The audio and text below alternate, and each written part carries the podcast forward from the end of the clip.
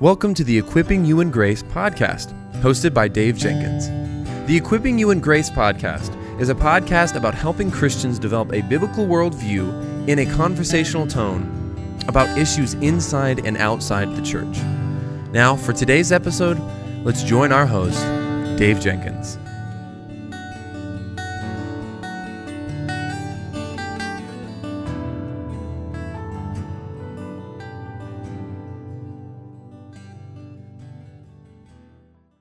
All right, guys. Well, welcome back to the Equipping You in Grace podcast. My name is Dave, and I'm the host for this podcast. And today I have uh, my new friend Greg with me. Greg, welcome to the show, brother.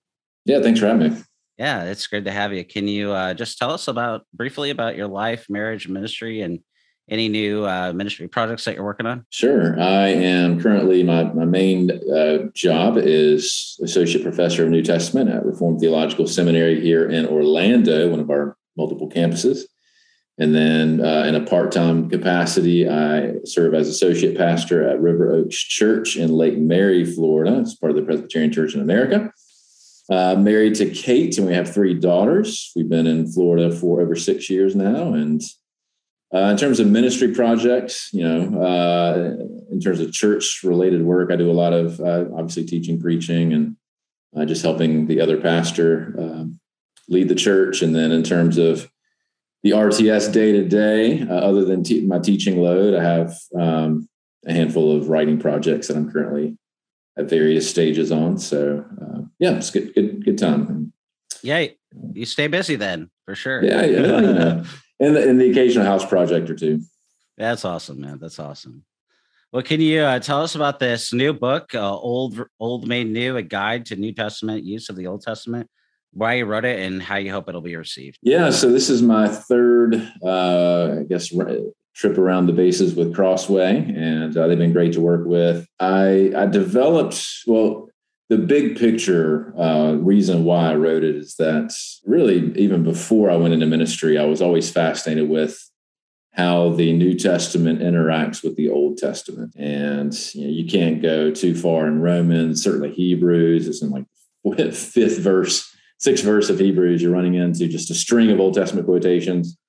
Galatians, Matthew, Luke, I mean, pretty much every book, with the exception of Second John, Third John, don't make sort of direct use of the Old Testament. I was always fascinated by that. Why is that? Why do the New Testament authors so so often go back to the Old Testament? What are they doing with that? So I've always been kind of interested in that idea uh, as a adult believer, and got more interested in it while I was in seminary. I actually ended up doing my PhD work in that area and have done a lot of different uh, research projects in and around that topic. What I was discovering is that there's not a lot of good how to guides sort of comprehensive guide for a lay audience. Uh, most of the books, and I know this in spades because I do a lot of research in this area, most of the books are very complicated, very long, typically dissertations or journal articles, maybe on Paul's use of Isaiah or you know a couple psalms in this book. They're all sort of microscopic. They're all super complicated and they're all really kind of hard to read frankly. Um, much more targeting a very academic audience. And so i was thinking in, in, in conversation with crossways like we really need something that speaks to the pew that sort of puts things in a way that is accessible that doesn't use jargon or at least as much as i can can avoid it uh, and that it'll help lay people, Bible study leaders, even even ministry, you know, people who maybe just want to brush up on their skills, help them know what they're doing. You know, whenever they approach, whenever they bump into the 300, 400, whatever you want to call it, uh, uses of the Old Testament, the New, how to make sense of them and not just skip over them.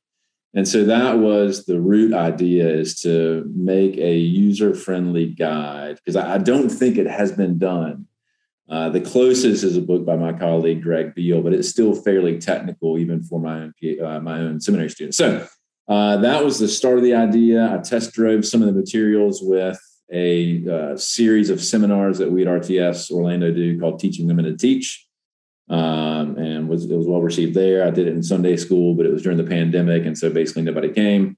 Uh, but still still got some feedback and then turned it into a book. So that's kind of how it all came together. And my hope is that it'll get people excited about not just skipping over quotations, not being afraid of the Old Testament. The Old Testament more more than the New Testament sort of falling on hard times with biblical illiteracy being what it is. And so I hope it gets people excited, feel that they can feel confident that they can handle those kinds of things responsibly when Matthew, Luke, Paul, John, when they engage with the Old Testament. So that, that's the, the nature of the book in a nutshell, just to equip people with the tools uh, and some examples and so forth, whereby they can go and, and do that kind of work on their own. Yeah, I really, I really thought that this book was really good, and I was glad that you just mentioned biblical literacy because I had this question in the back of my head. How do you think that this topic as a whole it helps helps address biblical literacy, illiteracy? It sort of approaches it maybe in two different ways. Uh, one way is by plowing through so many key examples uh, from First Corinthians to Luke 24, whatever. Uh, I try to demonstrate ad nauseum that you can't read the New Testament in any kind of coherent way uh, without knowing something about the Old Testament. Mm-hmm. And so, if you want to be a quote unquote New Testament Christian, which I would dispute that terminology, but if you want to be a New Testament Christian, that's fine. Uh, but you can't ignore the Old Testament because the writers of the New Testament don't. And so they're actually showing us how to do this and, and why to do it and how it uh, factors into the Christian faith. And so it, the book is sort of motivating, hopefully motivating, say, man, this is everywhere. And I, maybe I never really quite realized it and, and drives people to go left in their Bible. Uh, maybe a, a second way it addresses the biblical literacy question is that it gives, for my money, kind of a a threefold way in which we can understand really the entire Bible, uh, Old and New. That the entire Bible is it, it, teaches something about salvation, both Old and New, and that's how the New Testament uses the Old. Uh, it teaches something about Jesus, obviously, and it teaches something about our identity as the people of God. And so that very simple, hopefully, very simple framework, I hope can help people actually kind of hang their hat, hang, hang, you know, gives them, I don't know, for lack of a better term, uh, gives them coat hooks to hang their coats on as they're reading the Bible that they can say, oh, yeah, this is teaching me something about salvation and the hope of the gospel and judgment, or this is teaching me something about my need for a Messiah to redeem me, or this is something about what it means to be in covenant with God. And they can use that really throughout scripture. And so it gives a basic kind of roadmap for how to read the whole Bible ultimately. Because I'm trying to show them how did the old how did the apostles read the Bible, and therefore how should we read the Bible? So, uh, you know, I can't make people read it, and I can't make them read the Bible, but hopefully it gives them some tools to increase their knowledge of all of Scripture that'll really pay dividends over the long haul. Is my hope. Yeah, I think that's I think that's really good because like you're talking about, we do need tools like desperately lay people are getting, you know, obliterated out there. Yeah. to put it to put it, you know, mildly. And they need they need tools like what you're offering uh to learn, you know, how to how to navigate these things. And probably I would say, you know, just given the statistics and my experience in ministry itself, um, in the local church and outside of it, I don't even think probably the average Christian would be even be familiar with these things. So I yeah. think what you're offering in this book is absolutely really, really important for the reasons that you, you know, already said. You know, there's I didn't know there's like 500 citations of the Old Testament, the New Testament. That's fascinating. Depends on how you count it, but yeah. But yeah, that's that's really interesting, and you know, they're always cropping up. So um, I think that's really, really. And one other small thing I forgot to mention um, in one of the one of the pages of the book, there's a, a link to Crossway's website where you can download a reading plan that I put together. And I'm not trying to throw out M'Cheyne's, I'm not trying to throw all the others. Um, I'm not even trying to really compete. What this reading plan does is it essentially curates what I take to be the kind of, of course, every chapter of the Bible is important.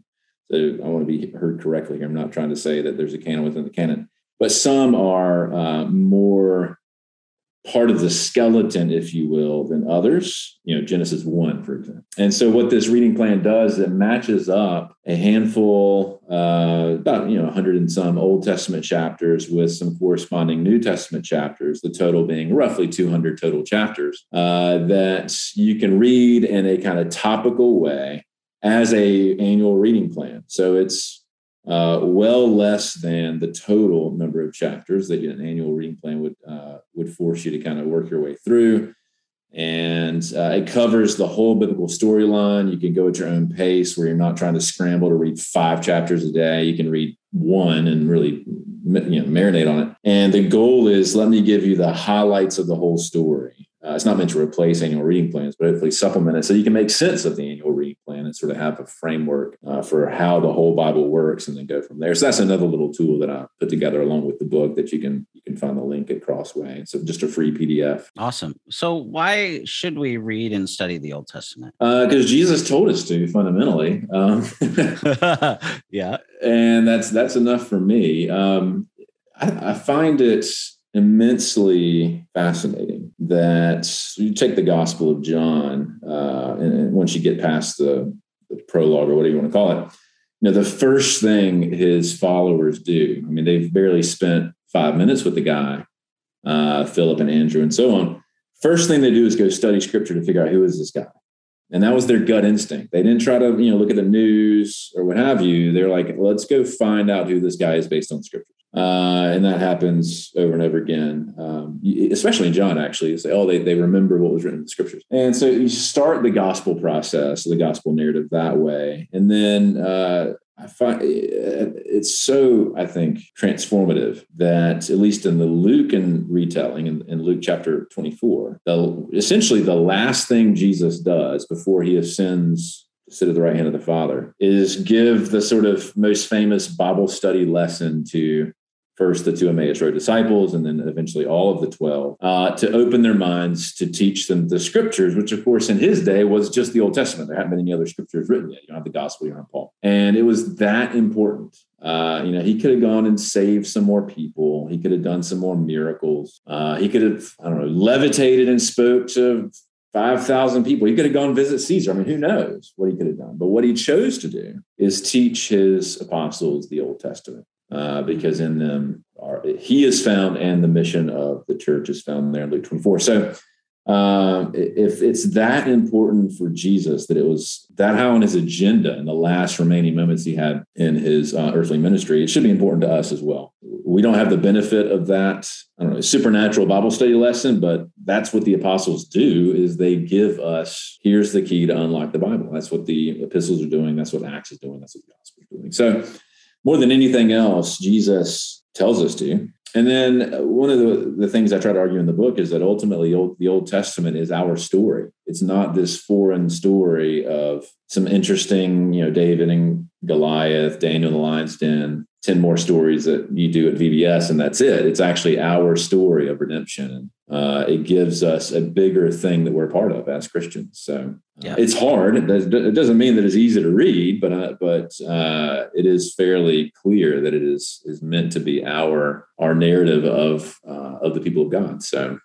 yeah, I really appreciate what you just said. Is because basically what you just said is that the only way to know Jesus is to know the Bible, and that actually right. it seems to be unfortunately in our day it seems to be a very controversial uh, subject. It should not be controversial for anybody that reads the bible. Um, it's you know fr- well i guess i'll just say it. I'm talking about Andy Stanley.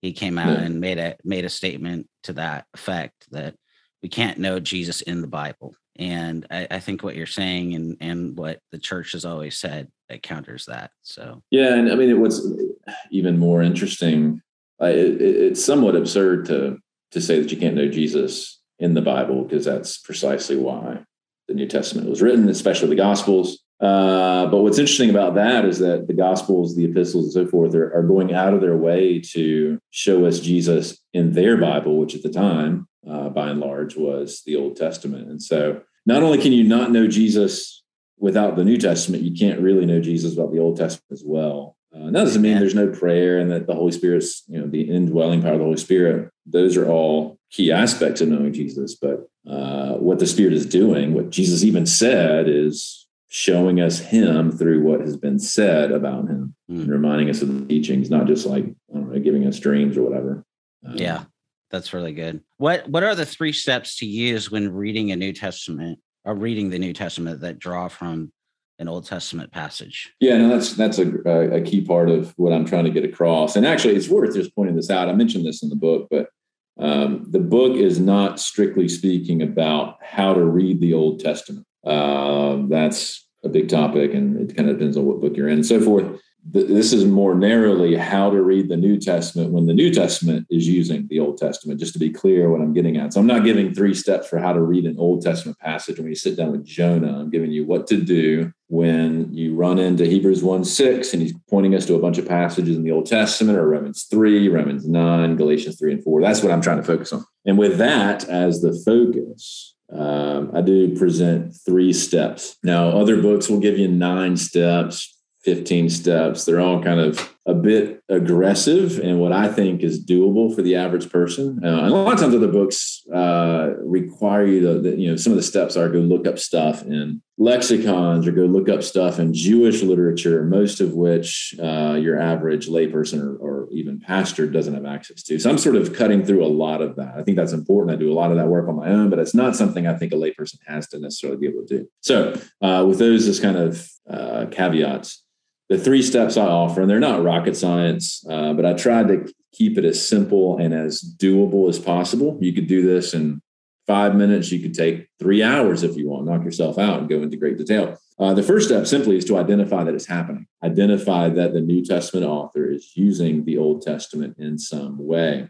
Uh, most of the time, that's pretty straightforward because it'll be introduced with as it is written or as scripture has said or something like that. So those are those are marked, and that's what we might call a citation. It's like directly telling you, "Hey, look, I'm, I'm quoting the Bible here." Uh, other times it might not signal it, but it, maybe the English translation you use might still put it in quotation marks, and so it may not say, you know, as Scripture has, has said or what have you. Uh, it may just quote something, uh, but it'll usually be familiar enough, or maybe your English Bible might put a footnote to that effect, and then sometimes it might be more vague what we might call an allusion.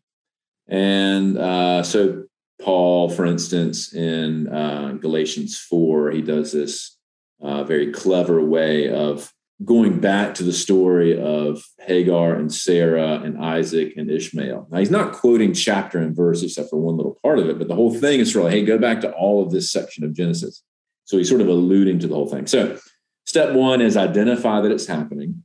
Uh, and you can use your footnotes, you can use commentaries, I don't know, blue letter Bible, whatever you need to kind of figure out where to go to, to, to, to discern what uh, Mark is doing. So that's step one.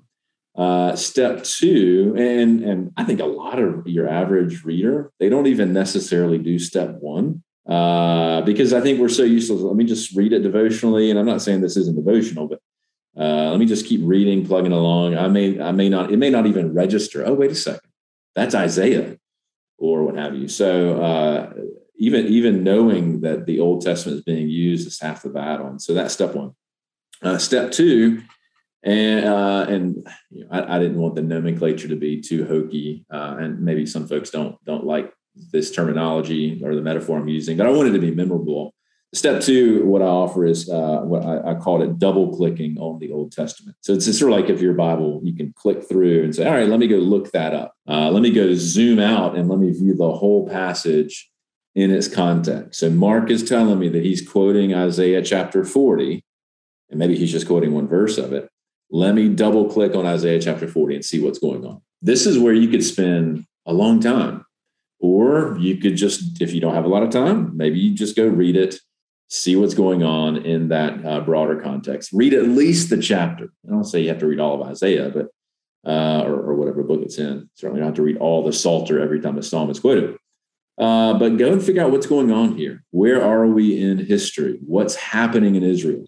Uh, why on earth is is this relevant? You know, what's going on in Isaiah in this chapter? You know, make a couple notes. What's what's happening here? Oh, Israel's in exile, and the prophet is announcing good news is going to come or something like that. Uh, and then the last step, again, sort of using a metaphor that hopefully is helpful, even though I don't know if it's not terribly cheesy, is listening to the remix. And what I mean by that, and this may be the most important metaphor in the book, when a New Testament author like Paul uh, makes use of a psalm or what have you. They don't just sort of copy and paste it. Um, they don't just sort of assume. Let me just let me. I'm just dropping it in there. Uh, get take it or leave it. What they're doing is they're they're sensitive to its context, sensitive to its original meaning, but they're also unpacking some new clarity that has come because Jesus has come because we've entered into this new age and so there's discontinuity as well. And any good remix of any song is going to be faithful to the original, but also is going to maybe have a different rhythm,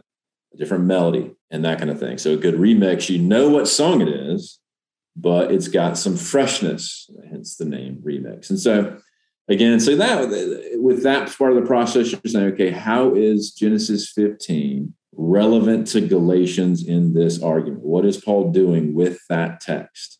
How does it fit his argument? Why, why does it matter that he's drawing on Abraham in this case in Genesis 3? What happened? Genesis 3 or 4. Uh, and so I, I, give, of course, more kind of diagnostic questions, but I'm trying to kind of keep it simple enough and memorable. Okay, identify what's happening, double click, go read some stuff in that passage, and then what is the New Testament author doing? How are they remixing it in terms of how are they reflecting the original meaning, but also showing that it has sort of expanded in meaning, if you will, in light of the coming of Christ? So those are the three steps that uh, hopefully are doable. Uh, you know, a specialist in the field would add a bunch of sub steps, but I think for the average person, those three will do it. And hopefully they're fun enough and memorable enough that you can actually knock that out in a, in a women's Bible study or a men's Bible study, and you could even yeah. do it together. Yeah. So uh, those are the steps.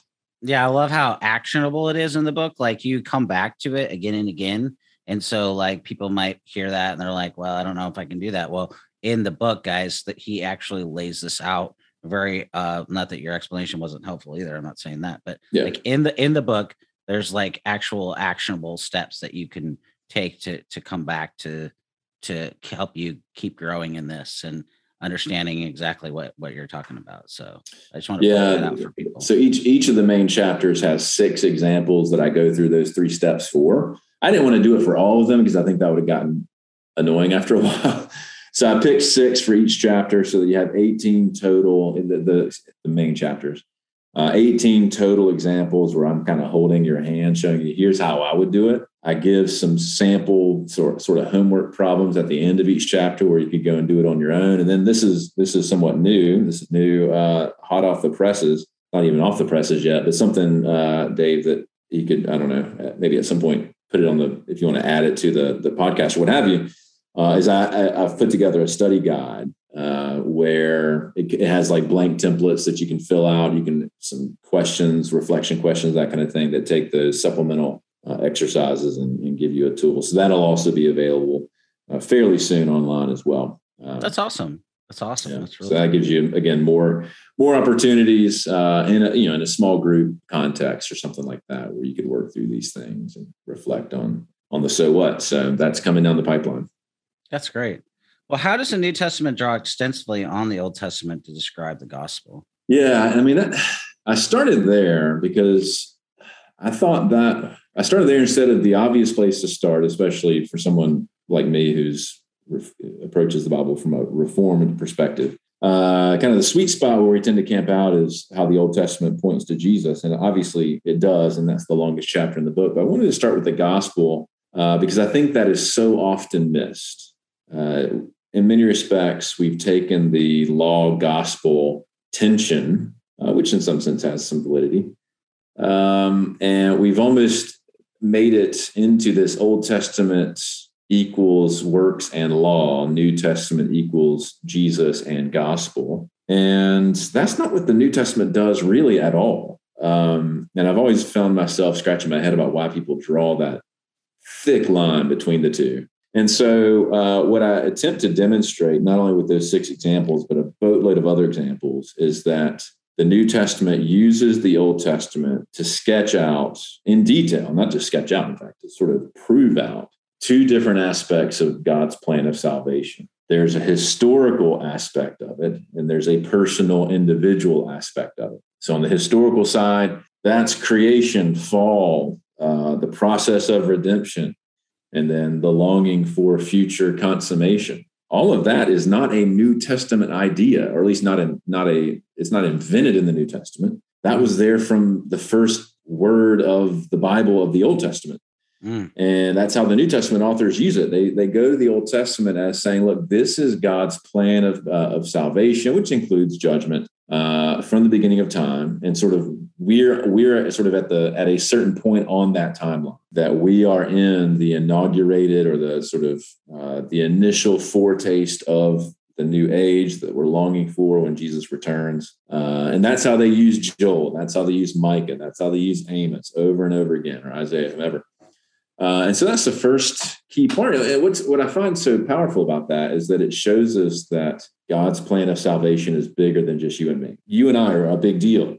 Um, and it, well, I mean, in the mind of God, our salvation matters, but it, it matters insofar as it's part of a bigger plan that He's been working. That I'm actually small and you're small uh, in the greater scheme of what God is doing to redeem a people to Himself. And so, tremendously important not just to read the New Testament as here's the the pray, prayer I need to pray to walk the aisle and to get right with Jesus. That the, the, New Testament actually has a lot to say about a much bigger story that we are part of. Uh, and in fact, our own individual salvation is really not, it doesn't really make a whole lot of sense without that bigger story. So that's the first part of salvation in the, the Old Testament as unpacked in the New. And then the other part, the other part of it is the individual component. What I find, um, and it actually, I, before I read the book, I kind of knew that this was true, but I never really proven it out, put pencil to paper. I'd gotten close.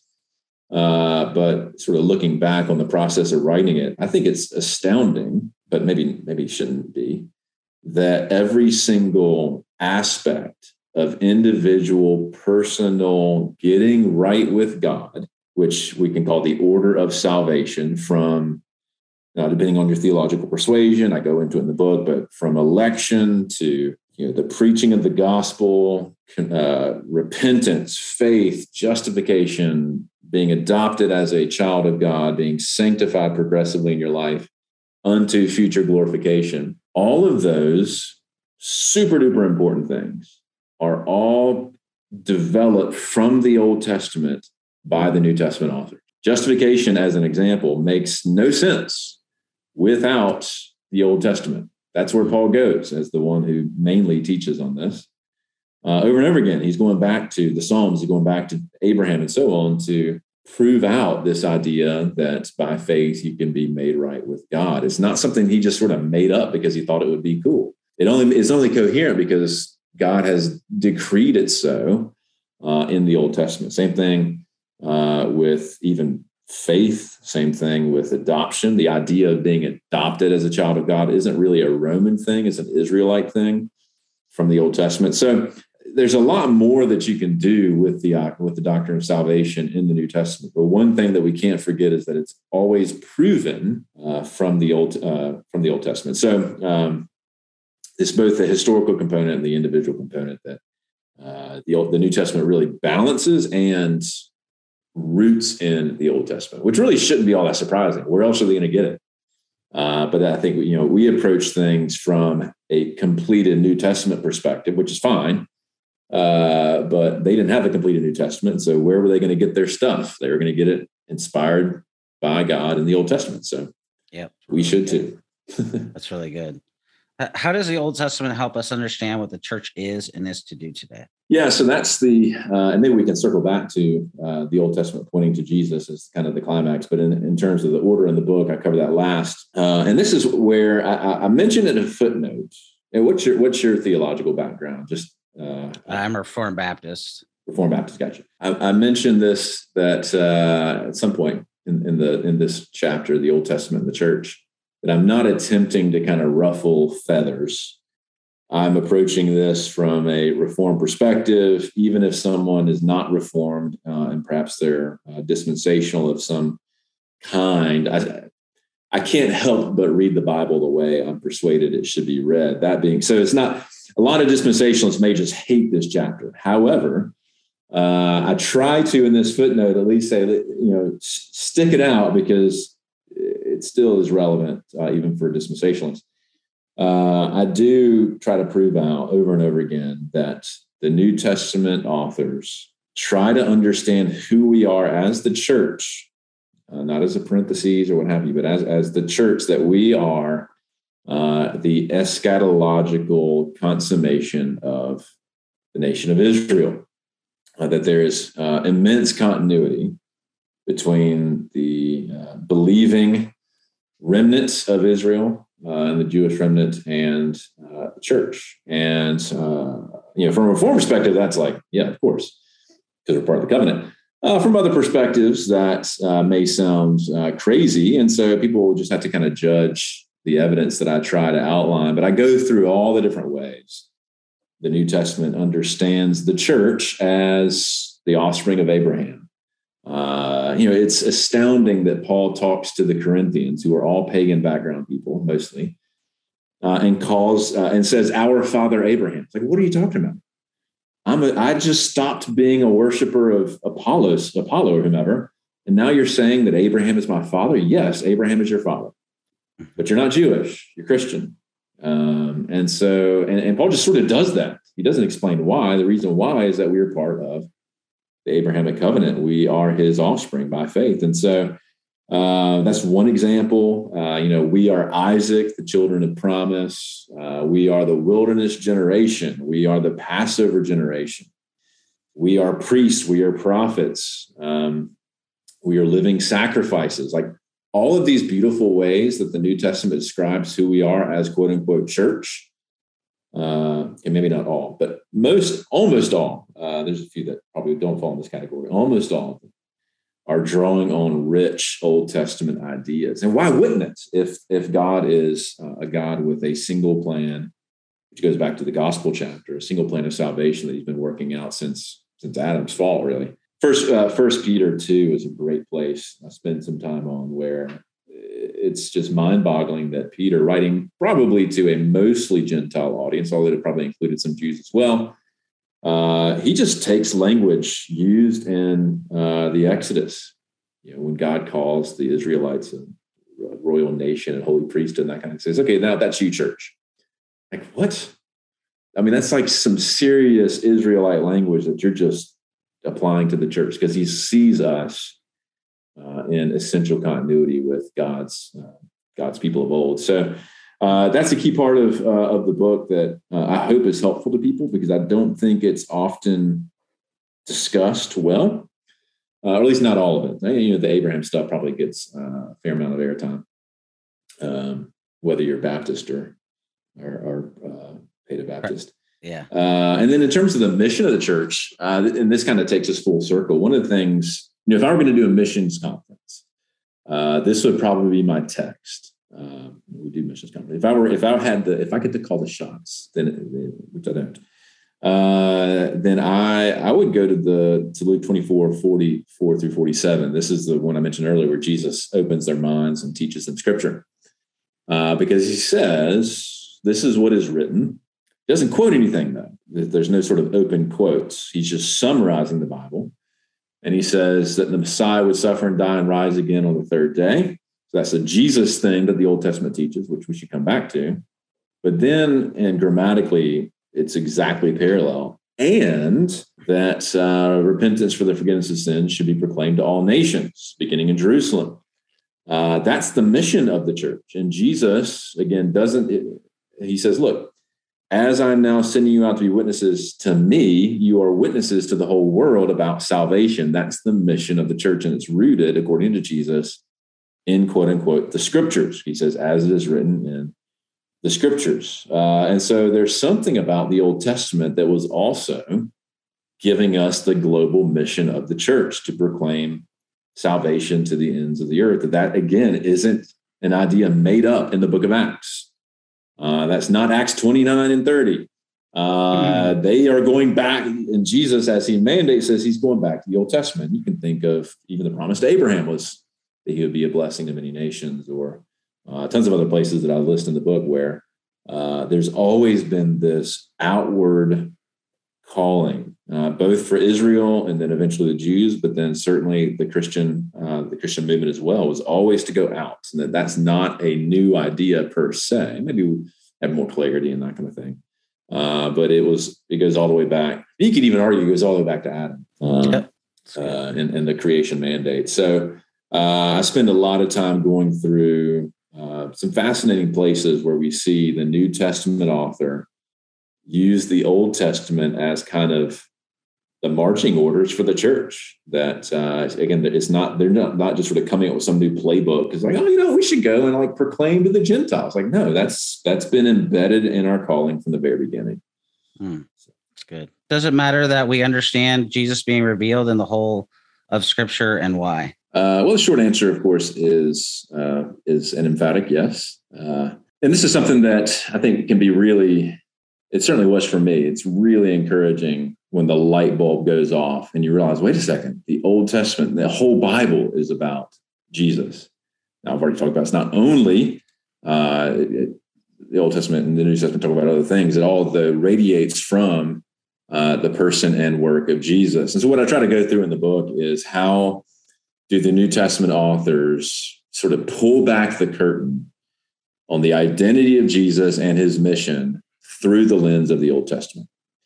Uh, and so they talk about the divinity and the humanity of Jesus using the Bible. And then they also talk about his, his work as prophet, his work as priest and sacrifice, his work as king uh, at the right hand of the Father, and so on. They get all of that really from the Old Testament over and over again. And you know, one great example uh, that I find to be quite fun is uh, early on in Hebrews the author is trying to show just how amazing Jesus is, how he's better than the angels, he's better than Moses, and so on. And he starts with this series of quotations from the Old Testament.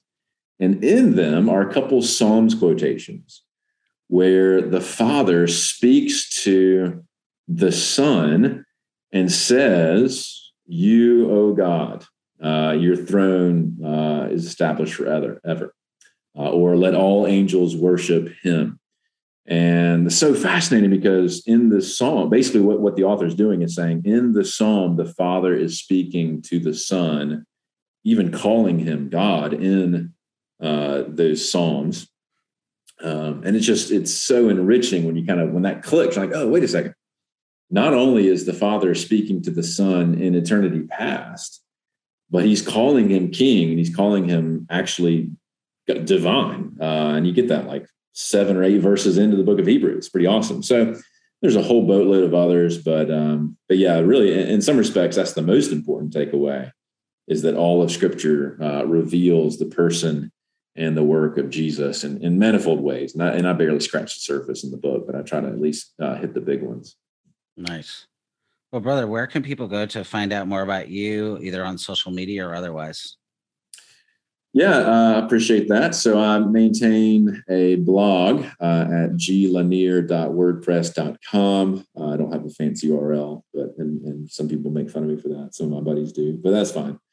Uh, it's the cheap it's the cheap way of doing things. So glanier uh, glanier.wordpress.com, or you can just Google my name. Also, uh, occasionally am on Twitter, but I, I, try not to be too much. But my uh, Twitter handle is uh, Lanier underscore Greg.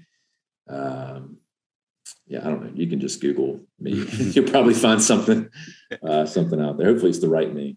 Um, nice, nice. Well, you know, just as we wrap up, as I always say on the show at the end, uh, there's a lot that we could talk about. So um, we only scratched the surface. So just as we wrap it up here today, can you give us a few takeaways, brother? Yeah, if you, I don't know, uh, I would give maybe two for the average Bible reader my my hope but what, what i would encourage you to do is to sit to sit at the feet of the apostolic circle and jesus himself at the apostles and jesus and and learn from them how to read the bible because they are modeling it for us over and over again. And uh, hopefully that's an encouraging takeaway from the book as well.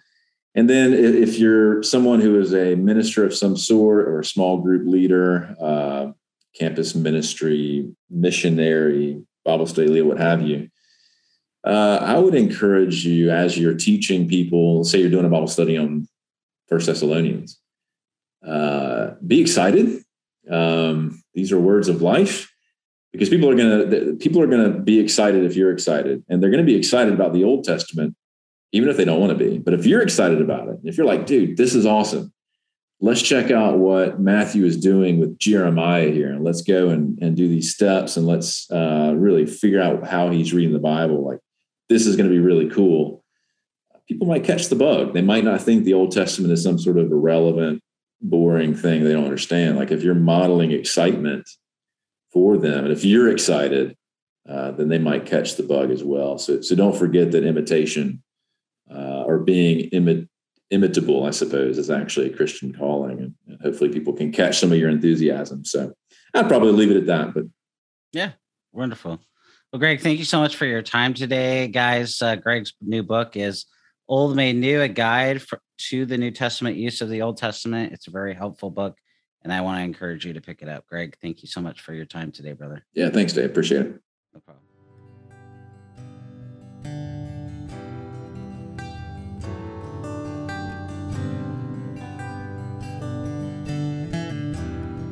Thank you for listening to the Equipping You in Grace podcast. If you enjoyed it, please subscribe, rate us on the app, and share this with your friends and family on social media. If you want to find us on social media, you can find us on Twitter at Servants of Grace, on Instagram at Servants of Grace, or by searching at Servants of Grace on Facebook. You can also find this episode and many others like it on the front page of our website, servantsofgrace.org.